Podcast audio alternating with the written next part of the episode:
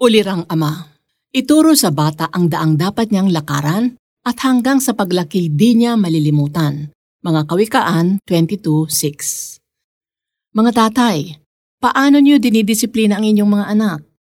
Ginagamitan ba ninyo sila ng kamay na bakal o yung tinatawag na carrot and stick? May reward kapag gumawa ng mabuti, parusa kapag nagkamali. Ayon sa Biblia sa lumang tipan, mapagmahal na magulang, anak ay dinidisiplina.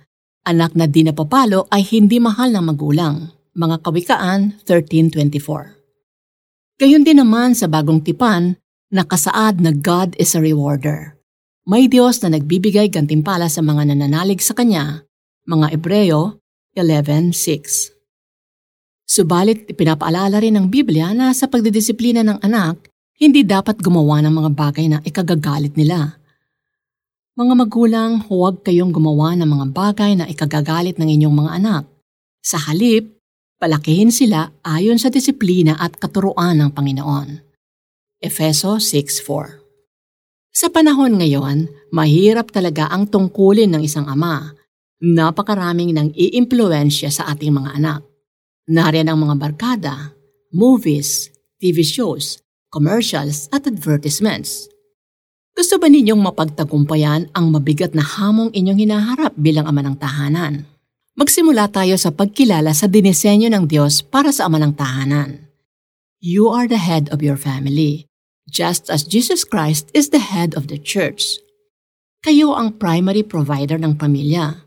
Tungkulin ng isang ama na i-provide ang tahanan ng pamilya, ang kanilang kakainin, pampaaral ng mga anak bilang paghahanda sa maganda nilang kinabukasan, at higit sa lahat, ang pagtuturo tungkol sa pagmamahal sa Diyos. Deuteronomio 6.5.7 Tungkulin din ng isang ama ang paggabay sa kanyang mga anak. Bata pa lamang ay ituro na ang tama. Hindi nila iyon malilimutan hanggang sa kanilang paglaki. Di ba napaka-critical ng iyong tungkulin bilang ama ng tahanan? Hindi lamang ang susunod na henerasyon ng inyong pamilya ang inyong hinuhubog, kundi ang susunod na henerasyon ng bansa.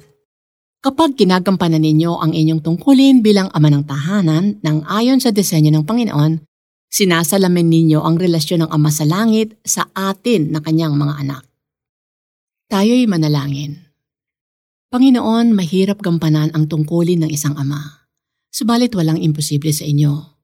Dumudulog ako sa inyo ng may pagpapakumbaba. Pinagsisisihan ko ang lahat ng pagkakamaling nagawa ko sa aking mga anak. Tulungan ninyo ako na maituwid ko ang lahat. Bigyan ninyo ako ng kakayahang maging ulirang ama sa aking mga anak at maging kalugod-lugod sa inyo. Amen. Para sa application ngayon, naging marahas ba kayo sa inyong mga anak? Kung oo, humingi kayo ng tawad sa kanila. Magpakita ng pagmamahal.